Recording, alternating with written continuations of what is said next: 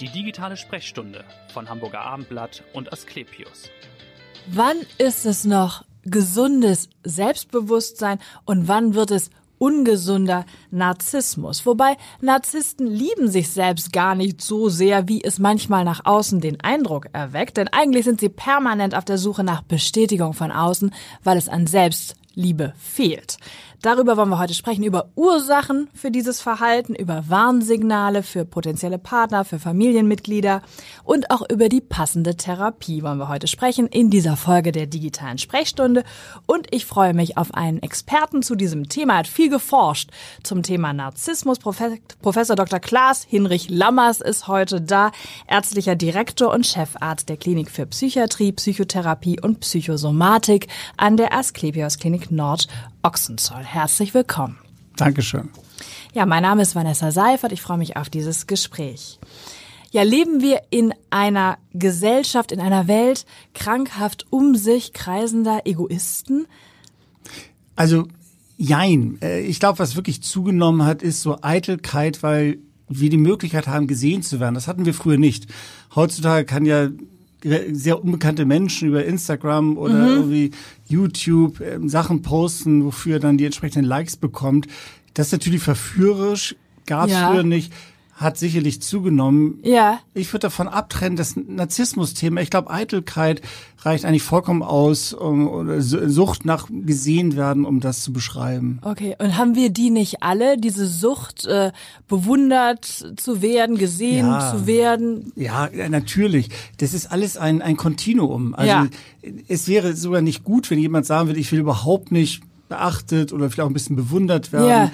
Äh, das ist ein Zeichen für eine ganz große Selbstunsicherheit und das ist wiederum nicht gut für die psychische Gesundheit. Also wir alle wollen irgendwie auch was Besonderes sein. Die Frage ist bloß, wie weit gehen wir, um das zu erreichen? Ja. Beziehungsweise, was brauchen wir, damit das befriedigt ist?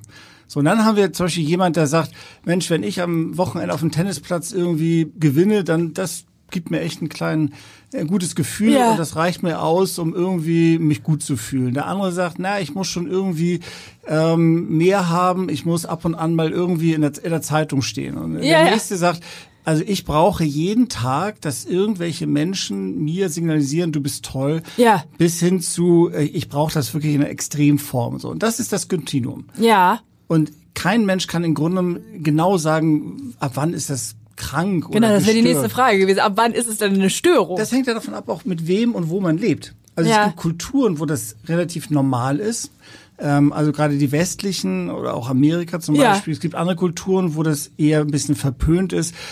Also die Frage ist mal, mit wem interagiert man? Interagiert man, wo lebt man das aus? Okay. Und wenn ich zum Beispiel sehe, die Jugendlichen, das ist immer so eine Vorwurf, die Jugend ist so narzisstisch, egoistisch. Ja. Diesen Vorwurf gibt es seit 4.000, 5.000 Jahren. Das ist ein Generationskonflikt, das, das wird es immer geben. Ja. Und die Frage ist nur, ähm, ist an denen wirklich etwas anders, was bedenklich ist? Mhm. So, wenn wir jetzt anschauen, was die Jugend macht mit den Fotos über Instagram ja. und, und, und.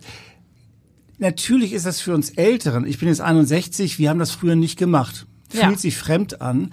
Und wir machen uns einen riesen Kopf darum, ein Foto und wir posten und, und alle sehen es. Ja. Für die Jugend ist das halt nur, ja, wieso, ich habe ein Foto gepostet und schon vergessen. Das ist vielleicht gar nicht so wahnsinnig eitel, mhm. sondern es ist einfach deren Art zu leben. Und da muss man immer sehr vorsichtig sein, was verurteilt man als als pathologisch, als krankhaft, als ja, sexistisch ja. und was ist halt eben Teil unserer heutigen Kultur. Okay, aber Sie sagten ja schon, die sozialen Medien oder auch die Dating-Apps, haben die das grundsätzlich aber verstärkt, dieses Verhalten, das vielleicht sowieso in uns ist, also diese Bewunderung zu suchen, die Likes zu sammeln?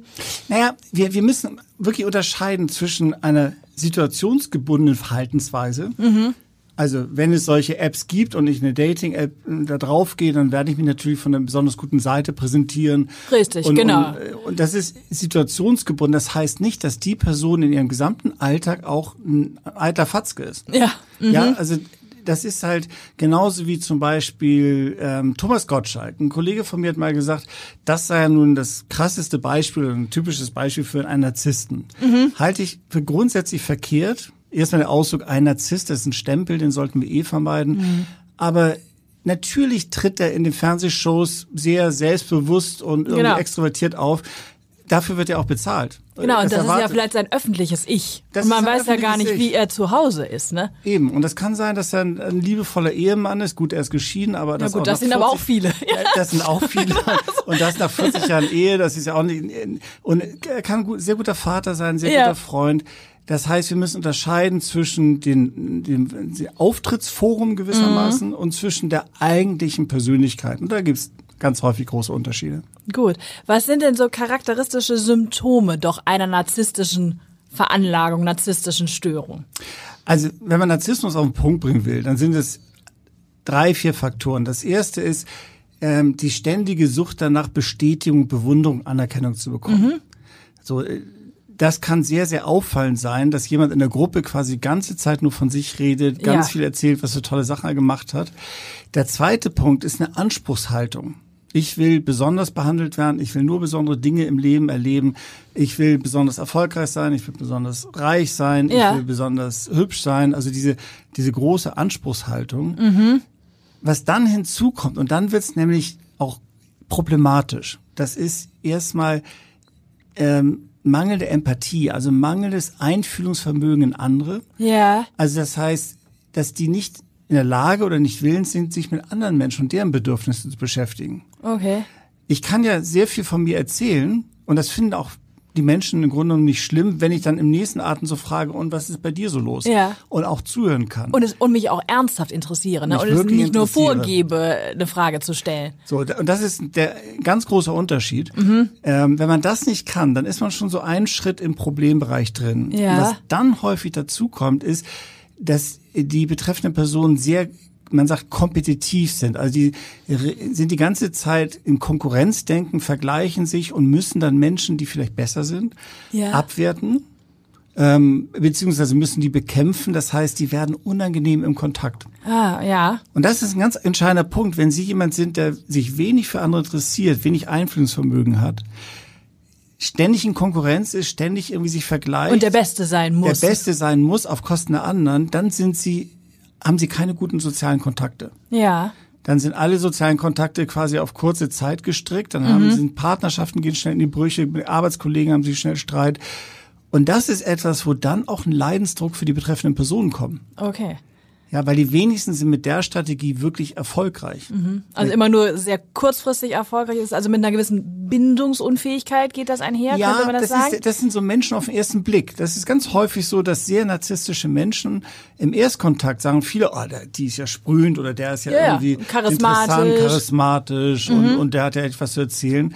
Bloß wenn sie den zum dritten, vierten Mal mhm. treffen und das geht immer so weiter, und sie merken, ich, ich komme da gar nicht drin vor, ich, ich bin gar nicht von Interesse, ja. dann winken sie irgendwann ab und sagen, muss sie nicht haben. Mhm. Und das merken natürlich die Personen und dann müssen sie sich halt eine neue Bühne suchen. Ach so, genau. Mhm. Und brauchen ein neues Publikum, neue, neues Publikum. neue Bewunderung. Und das ist häufig bei Partnerschaften so, typische Muster ist, und es sind ja häufiger Männer, die diese Art von Narzissmus ja. haben, dass die Beziehungen haben, die dauern so vier, fünf, sechs Monate. Ja wo, wo die Frau auch sagt im Rückblick, die ersten Wochen waren, habe ich noch nie erlebt. Also sowas Tolles und wie der irgendwie, mhm. was der für mich alles gemacht hat.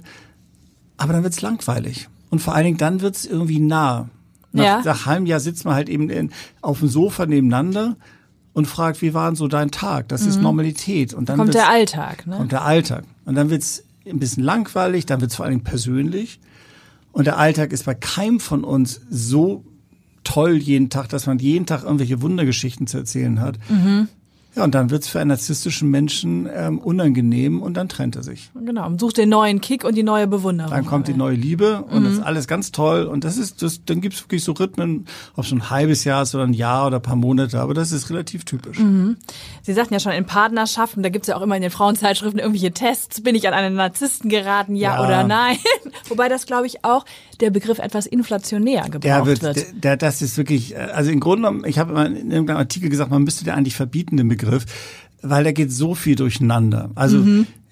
Einfaches Beispiel, wenn jemand sehr eitel ist, nach Aufmerksamkeit strebt, würde, würde man nicht den Fachbegriff Narzissmus anwenden. Sondern Eitelkeit, ja, er ist eitel. Der ist eitel.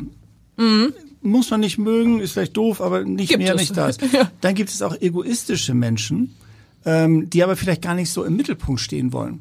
Mhm. Ja, die einfach nur sagen, ich will, dass ich möglichst viel bekomme, aber ich, ich will dafür gar nicht bewundert werden, sondern Ja. also Narzissmus ist ein sehr komplexer Begriff und der wird häufig falsch angewendet. Und in Paarbeziehungen, auch so in Paar, Paartherapien ist das ist halt ein Kampfbegriff. Ne? Ich Ja. sage, mein, mein Partner ist narzisstisch und dann sagt der Partner, meine Frau ist hysterisch oder hat Borderline und damit ist man eigentlich gar keinen Schritt weiter. Also ja, also inflationärer Ja. Begriff doch im Moment. Und trotzdem in Beziehungen, Sie haben das schon ein bisschen angedeutet, wie fallen Narzissten da auf? Also halten die sich eher, bleiben die unter, also für sich und können sich eben ja nicht gut öffnen? Ja. Oder sind das eben Männer oder Menschen, die besonders äh, Kontrollettis werden, also besonders kontrollieren den Ja, Partner? das, also, das sind sicherlich am Anfang sehr faszinierende Menschen, die irgendwie auch anziehen, Mhm. Partnerin anziehen. Und wie wir gesagt haben, einer gewissen Zeit irgendwie das Interesse verlieren. Ja, ja. Und dann ist es so, dass für viele narzisstische Menschen ist die Partnerin eigentlich eine Art von Vorzeigeobjekt. Das ist gar kein Subjekt nach Motto ein realer Mensch mit Bedürfnissen, um die man sich auch kümmern muss, Ja. sondern es ist ein Objekt, quasi das, das, so wie ich mir das kaufe, das kann ich vorzeigen. Und solange es vorzeigbar ist, ist es auch noch ganz interessant. Nicht? Nach dem Motto, ich habe die hübscheste Frau oder die erfolgreichste Frau oder was auch immer. ja, Aber das muss auch irgendwie, wie Sie sagten, kontrolliert werden. Also die darf dann auch nicht abweichen. Ja. Ich glaube, es ist an der Seite eines narzisstischen Menschen ist es halt sehr schwer, weil man die ganze Zeit auch kritisiert und korrigiert wird. Mhm. Man muss so und so sein, damit man auch irgendwie vorzeigbar ist, repräsentabel ist. verstehe. Mhm. Also insofern, das sind alles Probleme, die auftreten, wenn sie wirklich mit einem sehr narzisstischen Ja. Menschen liiert sind. Und die Patienten, die zu Ihnen kommen, warum kommen die? Die kommen ja nicht unbedingt und sagen, ich habe eine narzisstische Neigung. Kommen die Ja. wegen anderer Ursachen oder werden die geschickt? Oder ist es so, dass immer wieder Beziehungen in die Brüche gehen und die merken, da stimmt was nicht? Was ist sozusagen der Anlass? Also verschiedene. Ein, ein, ein Anlass ist, dass narzisstische Menschen irgendwann im Laufe des Lebens wirklich hohen Stress haben, Leidensdruck haben, weil sie merken, ich bin nicht so erfolgreich, wie ich immer gewünscht habe. Ich bin auch nicht so attraktiv, wie ich mir gewünscht habe. Ich werde vielleicht jetzt auch älter und irgendwie Ja. bin ich mir so der, der Anziehungspunkt. Und häufig kommen die so mit depressiven Beschwerden, vielleicht auch mal Angsterkrankungen oder auch Suchterkrankungen, dass sie schlichtweg alkoholabhängig geworden sind. Ein zweiter Punkt ist, der, das ist regelmäßig so, dass Frauen ihre Männer zum Therapeuten gewissermaßen schleppen, nach dem Motto, wenn du nicht mitgehst, dann trenne ich mich. Ja. Ähm, muss nicht unbedingt der beste Start für eine gute Therapie sein. Ja. Ähm, weil da gibt's halt Dynamik, nicht? Weil die Männer genau sagen, aber meine Frau ist ja so und so. Ja, ja. Ehrlich gesagt, es gibt aber auch nicht wenige, und das glaubt man manchmal gar nicht, dass die wissen, dass sie das Problem haben. Also es ist nicht so, dass narzisstische Menschen das von sich weisen würden, sondern die richtig narzisstische Na- Ausprägung haben, die fra- antworten auf die Frage, haben sie narzisstische Züge? Äh, antworten, ja, ganz klar. Solange die gut damit fahren, ist alles in Ordnung. Bloß wenn die merken, ich kann keine Beziehung halten. Im Job habe ich andauernd Schwierigkeiten. Ich bin jetzt gekündigt worden. Ich, ich, ich, oder mein Anspruch ist so hoch, dass das, was ich real leiste, kommt da gar nicht mit und darunter leide ich. Ja. Dann kann es auch sein, dass die wirklich von alleine zum Therapeuten kommen. Das heißt, die erkennen das Muster, aber können es nicht durchbrechen dann. Das ist, das ist genau der Punkt. Das höre ich ganz häufig, dass sie sagen, ich weiß, dass das nicht in Ordnung ist, wie Ja. ich mich verhalte, aber ich kann nicht anders. Und das ist im Grunde genommen, das auch das Interessante an der Psychotherapie ist, dass es gibt einen Teil der Psychotherapie oder ein, ein, ein wenn man Psychotherapie macht, ein Teil beschäftigt sich mit Problemen verstehen. ja. Ähm, aber dann, wenn man das Problem verstanden hat, ist die Therapie noch lange nicht irgendwie äh, zu Genau, Ende. ich muss sondern- ja umsetzen dann. dann geht umsetzen und es ist so eingefleischt, wie die sich verhalten und die sind sozial zum Teil so hilflos, weil wenn sie wenn sie einen Kontakt gestalten wollen, also wenn wir uns jetzt irgendwie ähm, treffen würden, Ja. würden uns unterhalten, einfach so, äh, weil weil sie irgendwie Interview ist egal, Egal, was immer ja. auch. Ähm, Sie und ich, wir sind die ganze Zeit irgendwo auch im Kopf des anderen und fragen Mhm. uns, was, was ist für den vielleicht gut und interessieren uns dafür und fragen nach, zeigen Interesse und, Ja. und, und. Das können narzisstische Menschen nicht. Mhm. Äh, Ich habe einen Patienten, der hat gesagt, ich kann auf der Reeperbahn auf den Tischen tanzen mit einer Gruppe von 50 Leuten, kein Problem. Ja. Ich kann aber nicht mit einem Freund ein Bier trinken gehen. Weil ich weiß nicht, wie man das macht, wenn man wirklich eine ganz normale 1 zu 1 Situation hat. Und dann auch Nähe hat und bestimmte, weiß ich nicht, intimere Gespräche, vertraulichere genau. Gespräche womöglich. Dann kommt nämlich der Freund und sagt, wie geht's in deiner Beziehung? Ja. So, und das ist, das mögen die überhaupt nicht. Insofern, in der Therapie geht es auch ganz viel darum, irgendwie Verhaltensweisen mhm. zu lernen, um die Situation auch wirklich zu verändern. Aber wie lange dauert das, wer jetzt ja eine Laien hat? Wahrscheinlich ist das auch sehr individuell, aber das, das hängt, das hängt wirklich ganz davon ab. Also man muss auch sagen, es gibt, ähm, sagen wir, narzisstische Menschen, wo man sagt, die haben keine Persönlichkeitsstörung, die haben einfach ein Problem damit. Mhm. Die sind vielleicht im Beruf gar nicht so erfolglos und die können auch Beziehungen halten, aber es ist alles nicht so, wie sie es eigentlich wünschen und sie merken irgendwie, ist es schwierig. So mit ja. denen können sie natürlich viel schneller, fokussierter arbeiten, als jetzt jemand kommt, der seit 20 Jahren keine Arbeit hat, der äh, wieder ja. bei seinen Eltern ins Kinderzimmer eingezogen ist, weil er von Hartz IV lebt, der nur große Träume hat, was im Leben mal hätte werden wollen, merken, das klappt alles nicht. Ja. Zutiefst frustriert ist und vor allen Dingen, und das ist bei diesen Patienten ganz häufig, zutiefst beschämt ist. Mhm. Scham spielt eine ganz, ganz große Rolle, nicht, weil die eigentlich wissen, eigentlich bin ich nicht erfolgreich und eigentlich bin ich auch nicht so toll. Ja, ja. Und die zu therapieren ist eine sehr große Herausforderung. Ja. Und das ist keine Sache von einigen Monaten. Okay, das heißt, da ist eine große Bandbreite, was die Therapiedauer betrifft. Das ist eine große Bandbreite. Da, da, da gibt es kein Schema nach Motto, ja, die kommen, dann macht man vier Monate Therapie ja. und dann, dann laufen die wieder. Ja. Was auch häufig nicht gesehen wird, es gibt eine Form von Narzissmus, die nennt sich vulnerable Narzissmus. Das sind so verletzbare narzisstische Menschen die kommen viel häufiger in der Therapie. Das sind Menschen, die, wenn sie kennenlernen, würden sie niemals sagen, die haben irgendwie narzisstische Probleme. Denn im Kern sind die extrem narzisstisch, aber die haben Angst, wenn ich das nach außen zeige, dann werde ich kritisiert, dann ja. werde ich vielleicht abgewertet und das löst bei denen so große Schamgefühle aus, dass sie nach außen häufig eher ganz angepasst sind. Mhm. Aber wenn sie in die Nähe kommen, also eine Partnerschaft ja, denen, merken die auf einmal, die haben eine unglaubliche Anspruchshaltung fühlen sich eigentlich die ganze Zeit nicht gebührend gesehen ja. oder gewertschätzt, mhm. ähm, haben auch so ein, Größenfantasien, aber die zeigen es nach außen nicht. Und diese Menschen, die kommen viel häufiger in Therapie, mhm. weil ja. die leiden sogar noch mehr als die, die, die ihren Narzissmus nach außen tragen können. Können und eine Zeit lang vielleicht das ja auch ganz gut läuft und erfolgreich ist. Genau, und wenn die dann kritisiert werden, die können auch für eher sagen, ja, das spinnt ja so ein Idiot. Suche ich mir die nächste Quelle der nächste Bestätigung. Quelle. Das ist ja auch ein super Trick von narzisstischen Menschen, oder auch von, äh, ja, von narzisstischen Menschen, wenn die einen Misserfolg haben.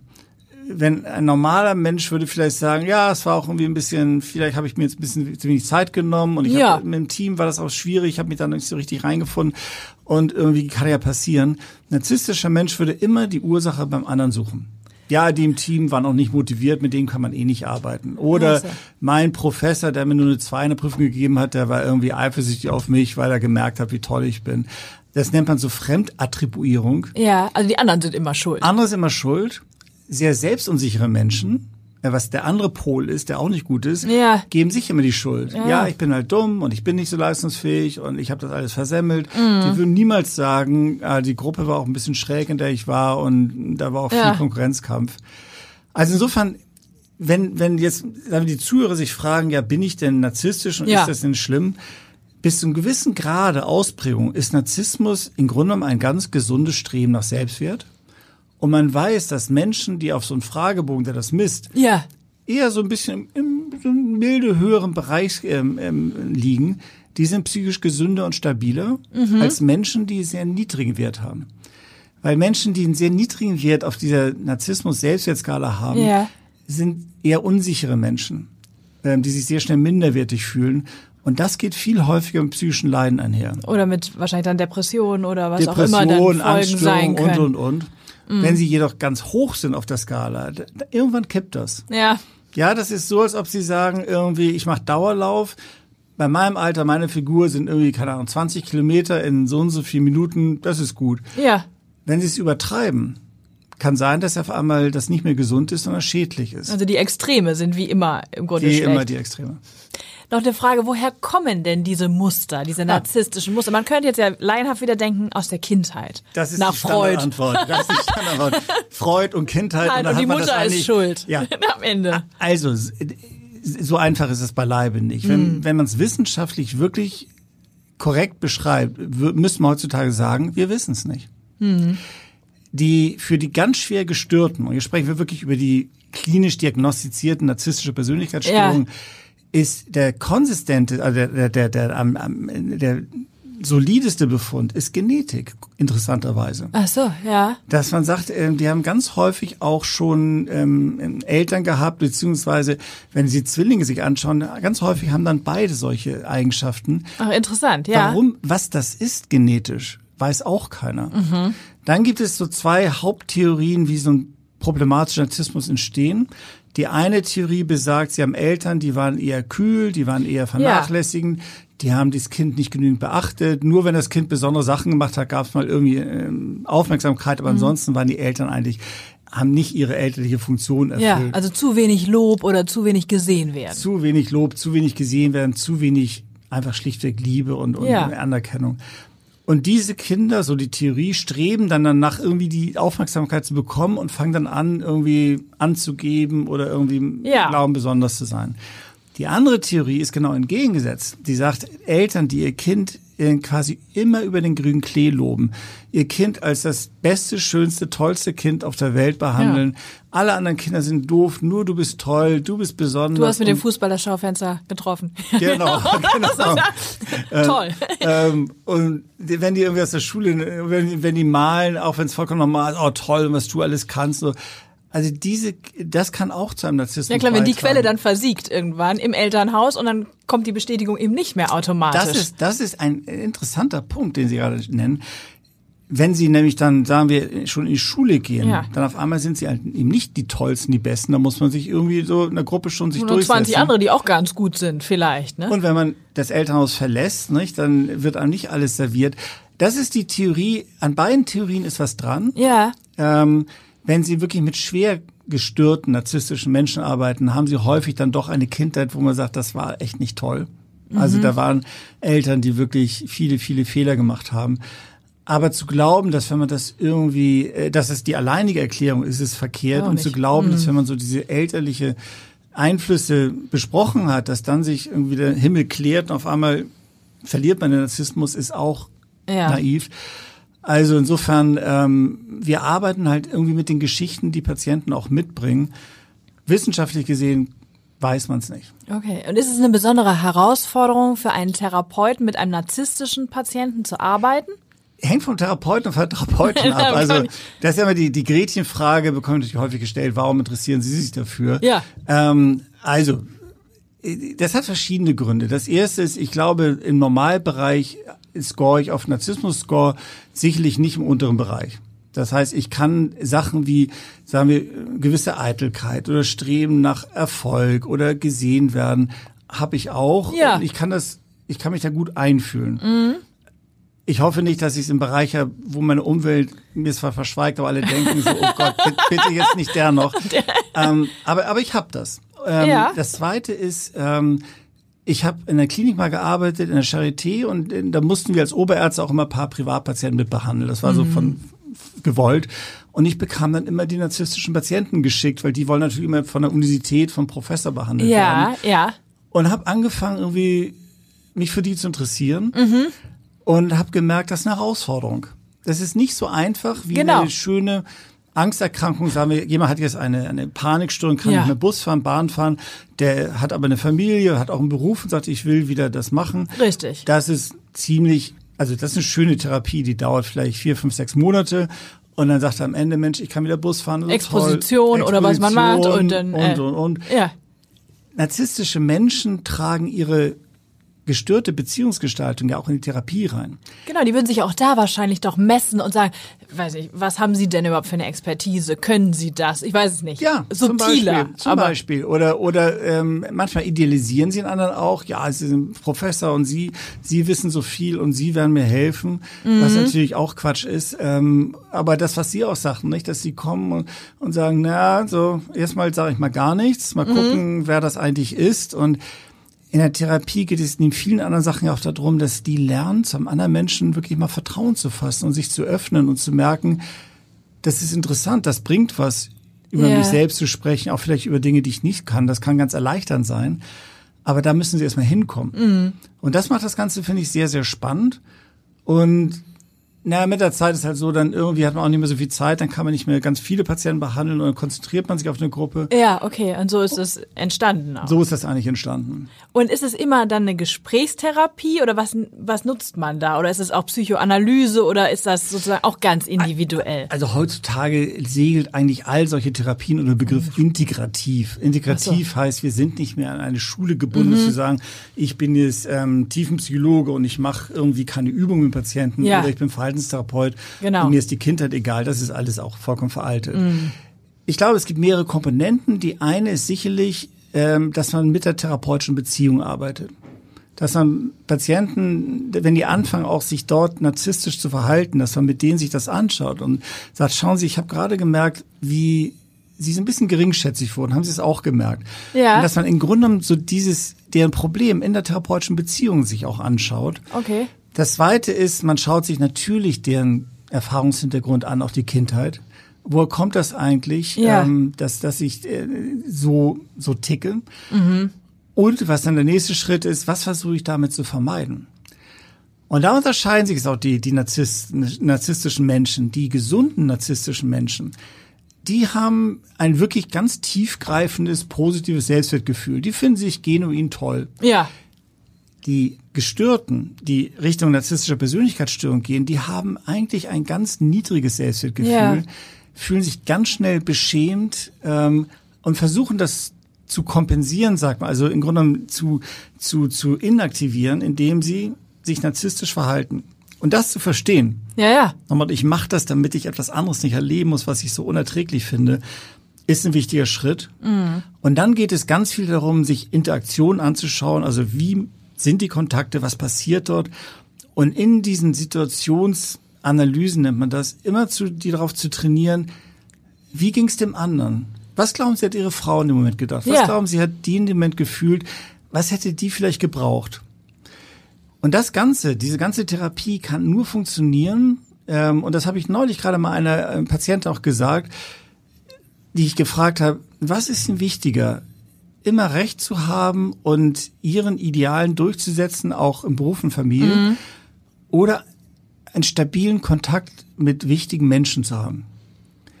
Und das ist eine ganz entscheidende Frage, ja. weil in dem Moment, wo ich sage, ich merke, mir ist stabiler Kontakt wirklich wichtig, sind die bereit, an ihren narzisstischen Problemen zu arbeiten? Okay, ja. Und das ist so eine Gretchenfrage. Mhm. Und da dreht sich erstmal vieles drum. Sind sie bereit, was aufzugeben, um zum Beispiel besseren Kontakt zu ihren Kindern oder besseren Kontakt zu ihrem Mann oder zu ihrer Familie Frau, Familie oder mhm. Kollegen zu haben? Und wenn die sagen, ja, letztendlich, das merke ich zunehmend, mir fehlt das, dann kann man an Verhaltensweisen auch in Interaktion arbeiten.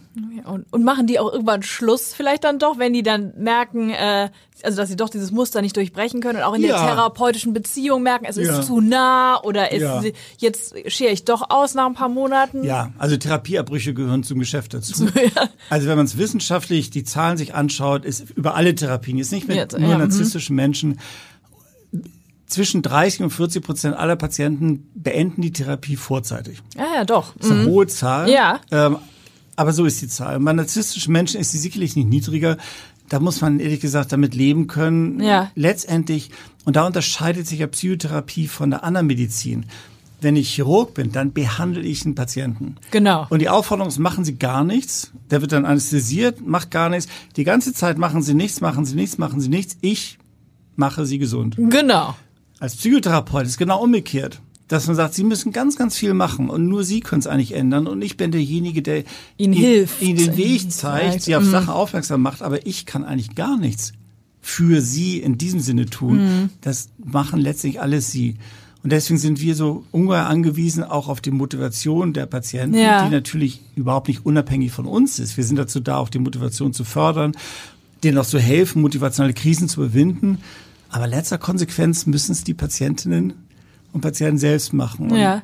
Dadurch kommen solche Abbruchquoten. Mhm. Kein chirurgischer Patient bricht die, äh, die wenigsten brechen die Therapie ab, dass sie mit uns sagen, nee, ich will jetzt doch nicht Aus mehr. der Narkose heraus. Ja, Aus der Narkose heraus. Na, ähm, das ist, äh, das ist halt eine ganz andere Form von Therapie. Das stimmt. Vielleicht letzte Frage nochmal. Was sind denn sogenannte, wir haben das schon ein bisschen angesprochen, sogenannte Red Flags wird ja auch inflationär benutzt, ja. aber so Warnsignale nochmal fürs Umfeld, wo man sagt, das ist jetzt wirklich schon doch eine narzisstische Störung. Wir hatten eben schon diesen Empathiemangel, das wäre ja. wahrscheinlich ein Faktor.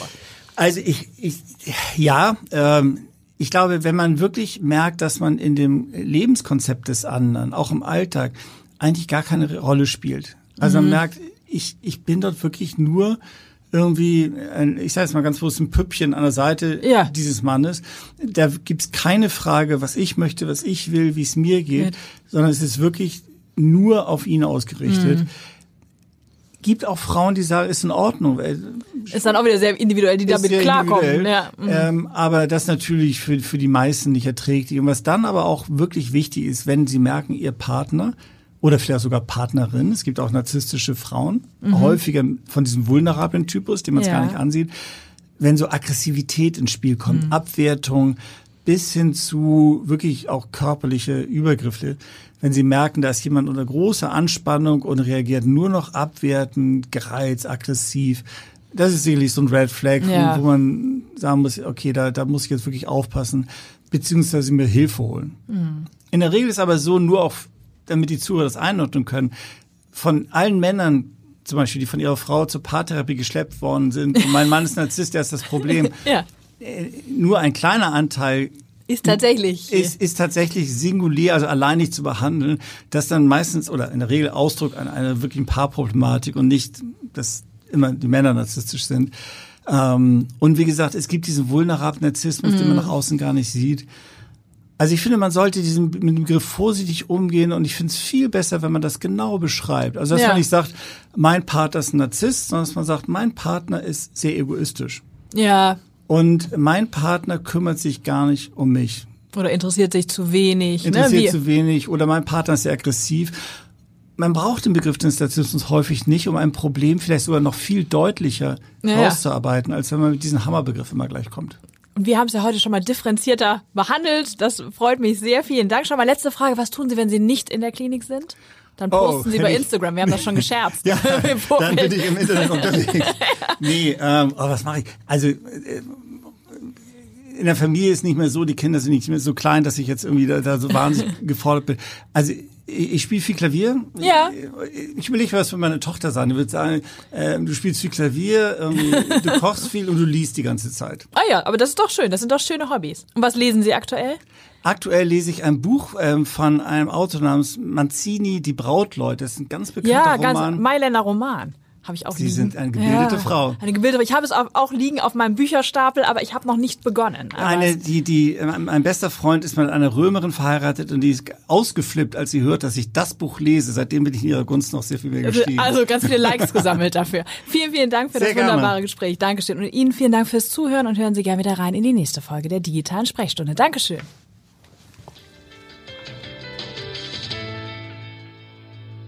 Weitere Podcasts vom Hamburger Abendblatt finden Sie auf abendblatt.de slash podcast.